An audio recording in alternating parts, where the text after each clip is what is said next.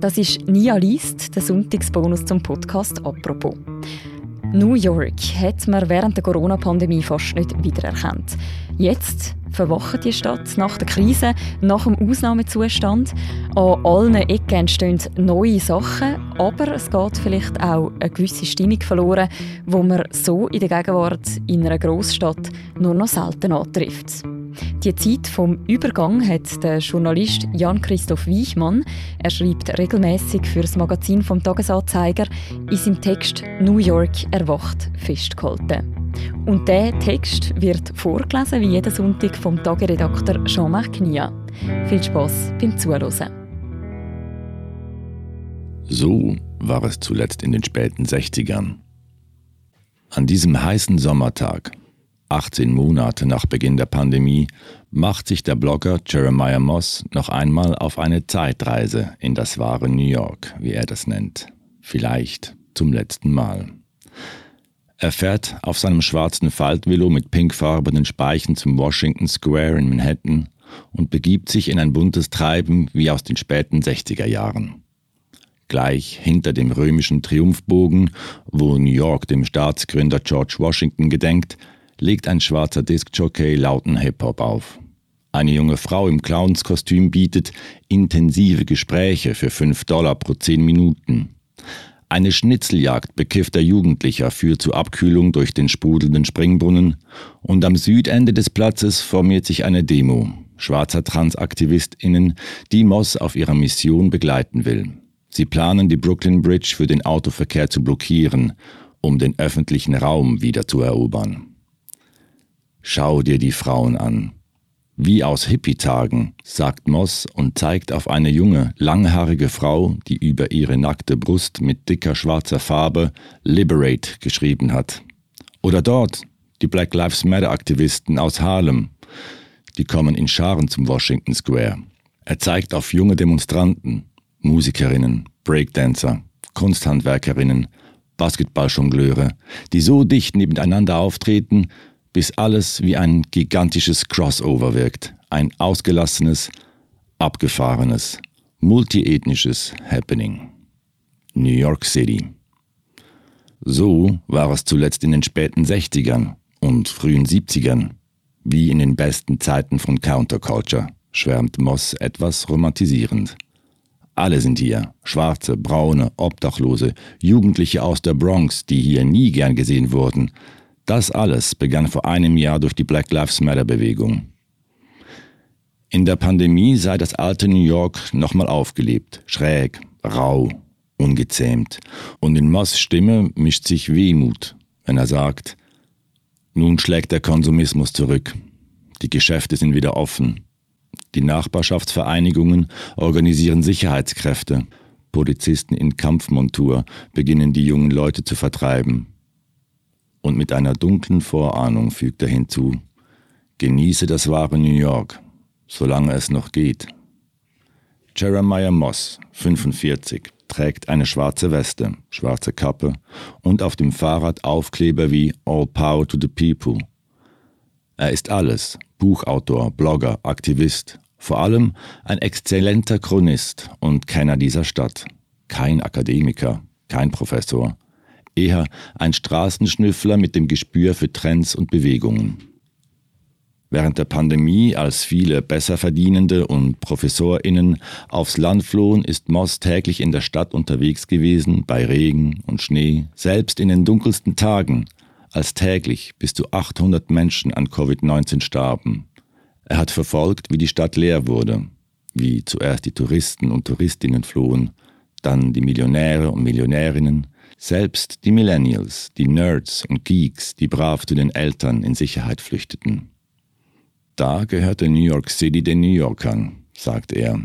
Selbst aus dem Times Square, wo sonst kein New Yorker hingeht, wurde wieder ein Platz zum Abhängen für schwarze jugendliche Arbeiterkinder, und die Polizei ließ sie gewähren.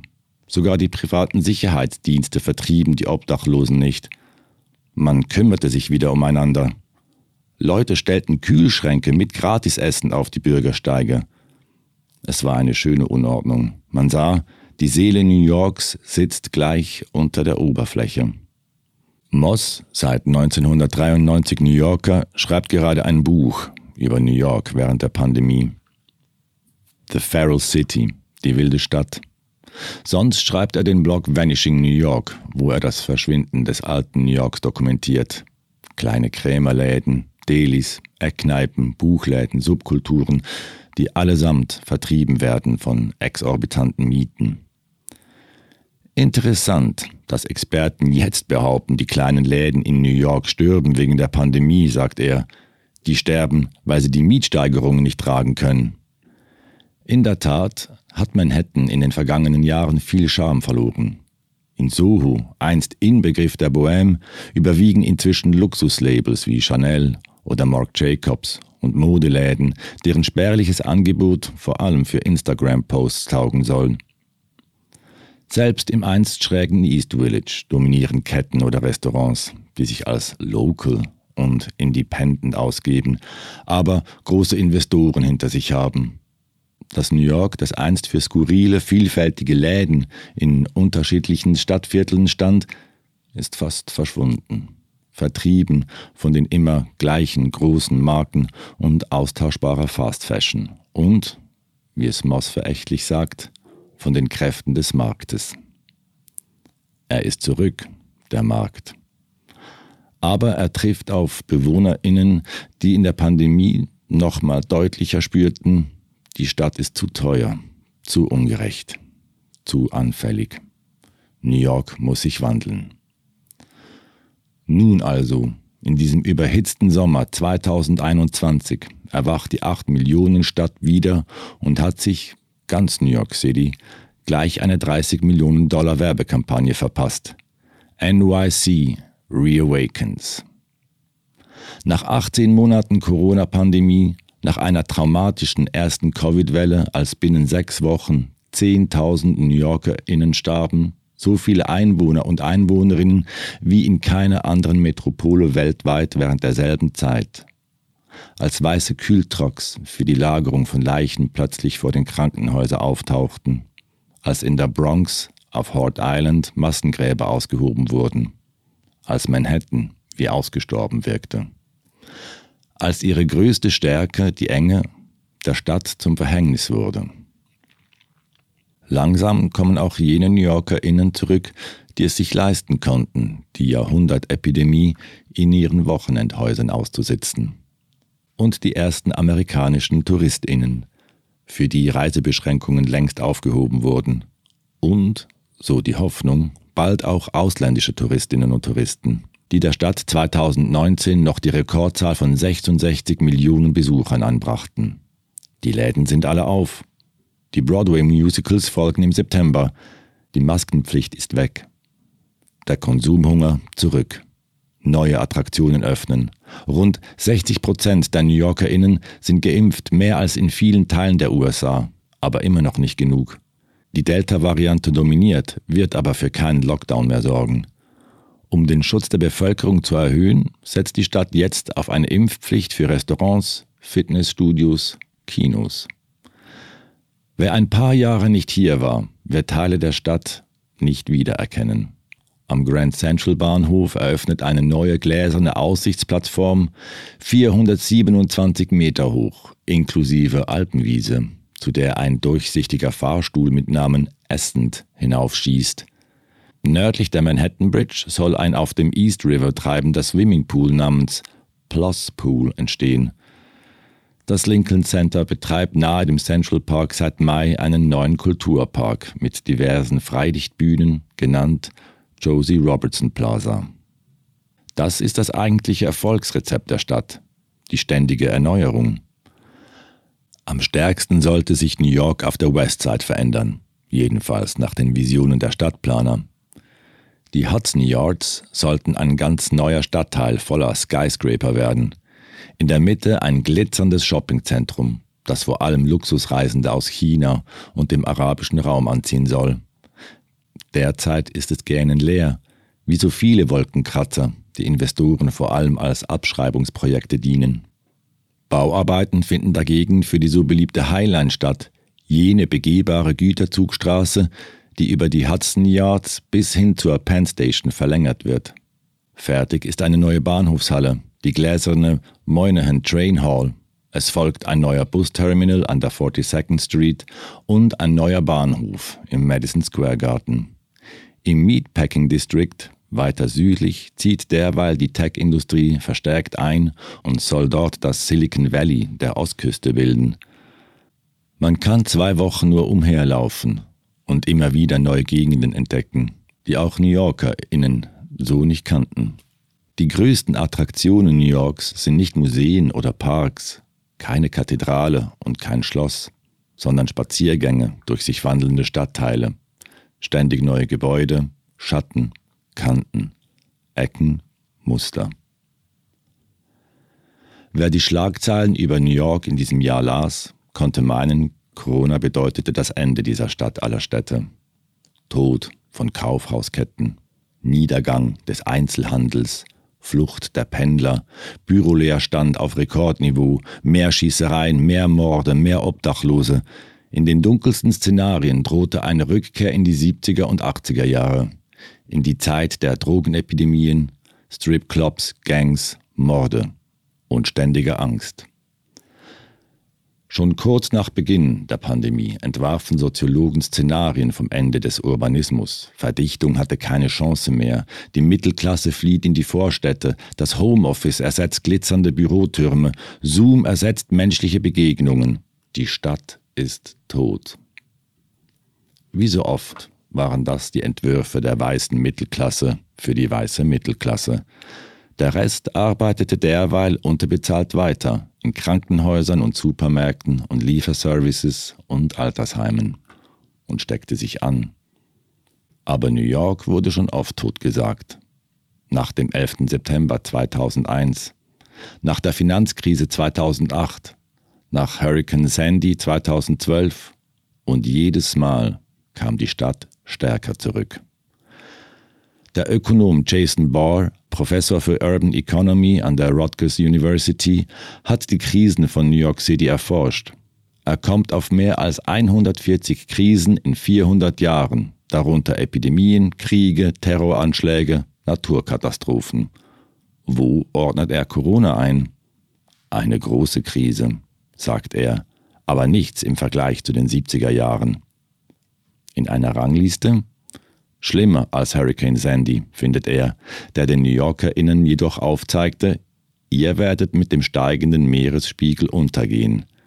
Schlimmer als der Terror von 9-11, von dem sich New York wirtschaftlich innerhalb von zwei Jahren erholte. Schlimmer auch als die Finanzkrise, die Hunderttausende Jobs kostete, aber nichts im Vergleich zu den dunklen 70ern, analysiert Barr und widerspricht der romantisierenden Version von Jeremiah Moss. Damals litt New York unter einer Dauerrezession, Verlust von Industriejobs, Firmenpleiten, Kriminalitätswellen, Crack-Epidemien.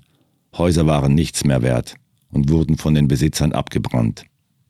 Jason Barr steht auf der Westside des Central Park und deutet auf eine Parkbank. Hier hatte ich damals mein erstes Date, sagt er. Es wurde gleichzeitig mein erster Überfall. Wir wurden ausgeraubt. Der Central Park musste oft genug als Symbol für den Zustand der Stadt herhalten. In den 70ern traute sich abends niemand mehr hinein. Während der Pandemie nun suchten dagegen alle hier Zuflucht. Schauen Sie sich jetzt um, sagt Barr und zeigt auf Musiker, Baseballspiele, volle Wiesen, feiernde Jugendliche. Die pralle Sehnsucht nach Leben und Nähe in der Stadt. Die Straßen und Parks mögen wieder voll sein, aber die Warnungen vor den Krisen der Großstädte sind trotzdem allgegenwärtig. Selbst New Yorks ehemaliger Gouverneur Andrew Cuomo beschwört sie. Durch Zoom können Leute ihre Geschäfte überall haben. Verbinde das mit erwachsenen Gewalt und Obdachlosigkeit und wir stehen vor einer nationalen urbanen Krise. Barr Autor eines Buches über Wolkenkratzer, zieht nun einige Papiere mit aussagekräftigen Statistiken aus seiner Aktentasche. Schießereien und Morde haben in der Pandemie zwar zugenommen, aber Verbrechen insgesamt nicht. Die Benutzung der Subway ist um 68 Prozent zurückgegangen, aber das Problem ist auch hausgemacht, ein veraltetes U-Bahn-System, nicht nur Ergebnis der Pandemie, sagt Barr. Die Immobilienpreise brachen um 15 Prozent ein Barr fügt an, aber der Markt erholt sich in zwei bis drei Jahren, wie nach jeder Krise. Falls Pendler tatsächlich im Homeoffice bleiben, lassen sich Bürogebäude gut zu Wohnraum umwandeln. Das würde auch New Yorks Hauptproblem lösen. Wie viele Analysten und anders als Moss und Cuomo kommt Barr zu dem Schluss, New York wird schon bald zurück sein. Er zählt auf, die Stadt hat immer unendlich viele Talente angezogen, kreative Leute wollen sich mit kreativen Leuten umgeben. New York im 21. Jahrhundert ist Brain and Fun.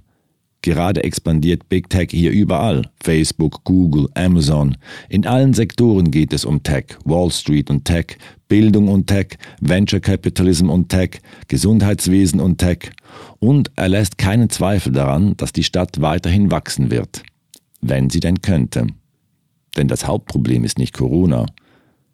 New York ist schlichtweg überteuert. Es gibt zu wenig bezahlbaren Wohnraum für die vielen Leute, die hier leben wollen. Mehr als die Hälfte der Ausgaben zahlreicher Menschen geht fürs Wohnen drauf, sagt Barr.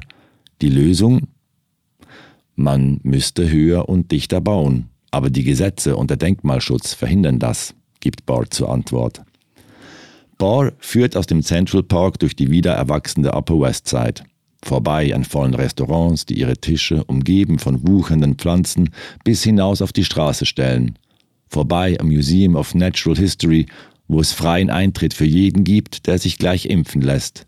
Vorbei an den Straßen mit den so typischen Brownstone-Häusern, wo die berüchtigten Zoning Laws, die Nutzungspläne, ein höheres Bauen verhindern und damit eine Lösung für New York und viele überteuerte Städte – eine Verdichtung des Wohnraums. Jason Barr zeigt auf das Lucerne Hotel an der Ecke Amsterdam Avenue, 79th Street. Da sollten während der Pandemie Obdachlose unterkommen, die die Straßen und U-Bahnhöfe von New York in Massen besiedelten. Sie glauben nicht, wie groß die Empörung der Anwohner war, sagt er. Die linken New Yorker sind ja nicht anders als die Rechten. Wenn es an ihre Privilegien geht, an den Wertverlust ihrer Häuser, dulden sie kein Obdachlosenheim in der Nähe. NIMBYism nennt er das. Not in my backyard. Ein Seitenhieb gegen alle Großstädter, die so lange liberal sind, wie sie selbst keine Opfer für eine gerechtere Stadt bringen müssen. So lautet auch seine Erkenntnis, wie die von Jeremiah Moss und die des wohl neuen Bürgermeisters Eric Adams. Motto Sicherheit, Sicherheit, Sicherheit eines ehemaligen Polizisten. New York City muss gerechter werden, bezahlbarer, fairer, gleichberechtigter, grüner, sicherer. Wie sich New York verändert, lässt sich gut vom Wasser aus beobachten. Viele Ufer der Metropole, bis vor zehn Jahren noch Industrieflächen, sind heute dicht bepflanzte Parks. Aus zahlreichen Kais und Lagerhallen sind Sportfelder und Liegewiesen geworden und sogar künstliche Inseln wie Little Island am Pier 55. Rund um Manhattan führen heute Fahrradwege und Wanderpfade. Die ikonische Stadt aus Beton, Asphalt und Glas wird spürbar grüner. Sie wird sich ihres größten Schatzes bewusst, der Lage am Wasser. Sie entdeckt die Ufer am Hudson River, East River, Bronx River, Harlem River, Gowanus Kanal, Atlantischen Ozean die lange nur der Industrie gehört hatten, für die Bürger und Besucher. Und das Beste, sie können diese Veränderungen mittlerweile von Schnellfähren aus verfolgen. Ihre acht Linien gehören zum öffentlichen Nahverkehrsnetz.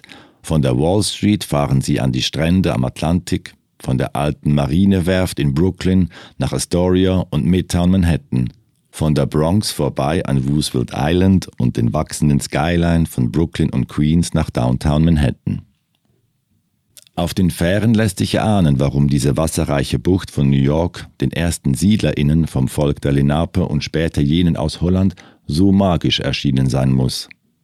Steigt man an den neuen Fährterminals des East River aus und begibt sich hinein in die Stadt durch unbekannte Korridore, Häuserschluchten, Plätze dieser sich stets verändernden Skyline, so fällt schnell auf. Tatsächlich gibt es 2021 deutlich mehr Fahrradwege und breitere Verkehrsinseln selbst auf dem Broadway. Mehr Parks und Gemeinschaftsgärten, mehr Dachgärten und begrünte Fassaden, mehr Open Streets für Autos und Lastwagen gesperrte Straßen. Sie sind Teil des ehrgeizigen Ziels, die Stadt bis 2050 CO2-neutral zu machen. New York City, die oft als hart, als unerbittlich charakterisierte Stadt, ist aus ökologischer Sicht tatsächlich lebenswerter als je zuvor. Ein Stück europäischer. Und die grünen Pläne gehen weiter. In Williamsburg öffnet direkt am Wasser der 18-Loch-Minigolf-Parcours Putting Green, zusammen mit einer urbanen Farm mit nachhaltiger Landwirtschaft, Fischteichen und Bestäubungswiesen für Bienen. In der Bronx soll ein neues Hip-Hop-Museum mit Park am Harlem River entstehen. Aus der Radio City Music Hall ein Dachpark mit Luftbrücke. Auf der Brooklyn Bridge ein eigener Fahrradweg, am Hudson River ein neuer futuristischer Park, der Waterline Square Park, eine neue Brücke über den East River, Queens Ribbon, ausschließlich für Fußgänger und Fahrradfahrerinnen. Das vielleicht größte Projekt. Der höchste Wolkenkratzer der USA auf Roosevelt Island im East River 737 Meter hoch, 160 Stockwerke, 23.000 Solarpanels, CO2-neutral. Der Name Mandragore, in Anlehnung an die mythische Pflanze vieler Sagen. Mandrakes, auf Deutsch Allraunen. Das alles mit dem einen Ziel, die Lebensqualität in der Stadt zu verbessern. Der Haken, es passiert in Gegenden von New York, die bereits jetzt eine hohe Lebensqualität aufweisen und nicht in jenen, die sie dringend bräuchten. Dass New York so viel grüner geworden ist, entspricht nicht etwa der Vision eines Bürgermeisters, sondern dem Druck von unten, von Bürgerinitiativen, wie so oft. Der damalige Bürgermeister Rudi Giuliani etwa wollte die Highline abreißen, bevor ein paar Bürger die Gruppe Friends of the Highline gründeten und die einstige Bahnstrecke zur größten Freiluftattraktion der Stadt machten. In der Pandemie nun schufen BewohnerInnen die nächste Attraktion. Sie sperrten die Straßen diverser Stadtteile für den Verkehr und machten sie zu begehbaren Boulevards mit Open-Air-Restaurants und Fahrradstreifen. Diese Open Streets sollen auch in der Zeit nach der Pandemie bleiben. 130 Kilometer Straße, die an Wochenenden nur den Menschen gehören, den Fußgängern und Radfahrern. Die besten Ideen entstehen oft in der Krise, sagt der Gründer Gib Vekoni beim Rundgang über seine Open Street, die Vanderbilt Avenue in Brooklyn. Wir fragen uns heute, warum wir nicht vorher auf die Idee gekommen sind. Vor ihm erstreckt sich die sonst so befahrene vierspurige Hauptstraße. Jetzt, am späten Samstagabend, stehen hier Barrikaden für die Autos und bunte Stühle fürs Picknick. Eine Band spielt Live-Musik, Familien schlendern über die Fahrbahn, Bars servieren Fassbier zwischen Blumentöpfen. Auf einer Leinwand läuft Baseball. Was wie ein Straßenfest aussieht, gehört jetzt an Wochenenden zur Dauereinrichtung in allen Stadtteilen. Die Open Streets sind eine Art Indikator, wo New York heute steht, sagt Vicconi.